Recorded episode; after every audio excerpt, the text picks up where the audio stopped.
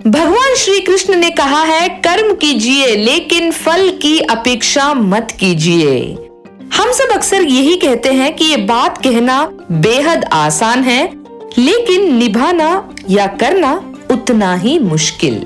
जश्न ज़िंदगी में मैं हूँ प्रिया और चलिए आज सुनते हैं एक राजा की कहानी, जो प्रजा का हित सोचते थे।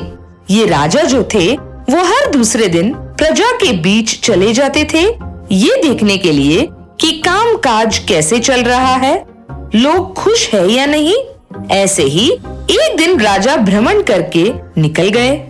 इसी बीच राजा के कुर्ते का एक बटन गिर गया।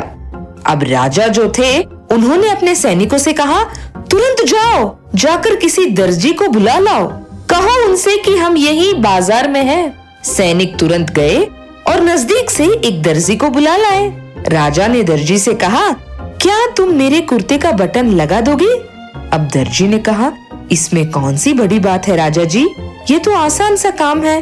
और ऐसा कहकर सुई धागे से उस कुर्ते का बटन सिला दिया।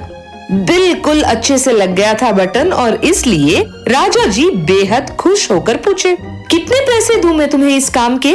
दर्जी ने कहा, महाराज, ये तो बहुत छोटा सा, आसान सा काम है और इसके मैं कोई पैसे नहीं ले सकता। पर अब राजा जो थे, वो राजा थे तो उन्होंने भी कह दिया, ऐसे थोड़े ही मुफ़्त में मैं बटन लगवा सकता हूँ। पूछो तुम्हें कितने पैसे चाहिए? अब दर्जी सोच में पड़ गया, कितने पैसे मांगू मैं? कम मांगू तो मुश्किल, और ज़्यादा पैसे मांगू तो भी मुश्किल। राजा सोचेंगे कि लोगों को ऐसे ही ज़्यादा पैसे पूछकर मैं ठगता रहता हूँ। बहुत सोच विचार करने के बाद दर्जी ने कहा, राजा जी, आपको जो ठीक लगे, आप वही दीजिए।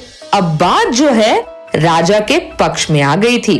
क्योंकि ये तो उनके सम्मान की बात हो गई, बहुत सोचने के बाद राजा ने कहा, दर्जी, मैं तुम्हें दो गाँव भेंट करता हूँ। दर्जी के पैरों तले जैसे ज़मीन खिसक गई और वो खुशी के मारे पागल हो चुका था। और सोच में पड़ गया कि कहा मैं दो तीन रुपए मांगने वाला था और मुझे राजा ने दो गाँव दे दिए भेंट में। और ये नतीजा था कुछ न मांगने का।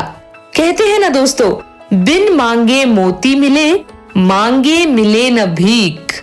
जी हाँ दोस्तों, कुछ भी मत मांगिए, केवल अपना काम कीजिए। दोस्तों, ये छोटी सी कहानी तो यहाँ खत्म हो जाती है। लेकिन हमें बड़े पते की बात सिखाती है। हमारी सोच जो है उस दर्जी की तरह बिल्कुल हमारी सीमा जितनी ही होती है। लेकिन ऊपर वाला जो है, हमें उससे कई गुना देने के लिए तैयार होता है। तो बस, अगली बार से केवल अपना कर्म कीजिए। ऑफ़िस में अपना काम कीजिए, घर पे अपना काम कीजिए और ऑफ़िस में प्रमोशन या घर में सबाश इसकी अपेक्षा मत कीजिए। पता नहीं? हम्म, ऊपर वाला कुछ और ही हमें देने वाला हो। चलिए दोस्तों आज के लिए इतना ही और अगले सप्ताह ऐसे ही एक प्यारी सी कहानी के साथ ध्वनि पॉडकास्ट में हाजिर होगी प्रिया। तब तक के लिए सुनते रहिए सुनाते रहिए जश्न ज़िंदगी। जश्न ज़िंदगी। जश्न ज़िंदगी brought you by Dhwani podcast dot com.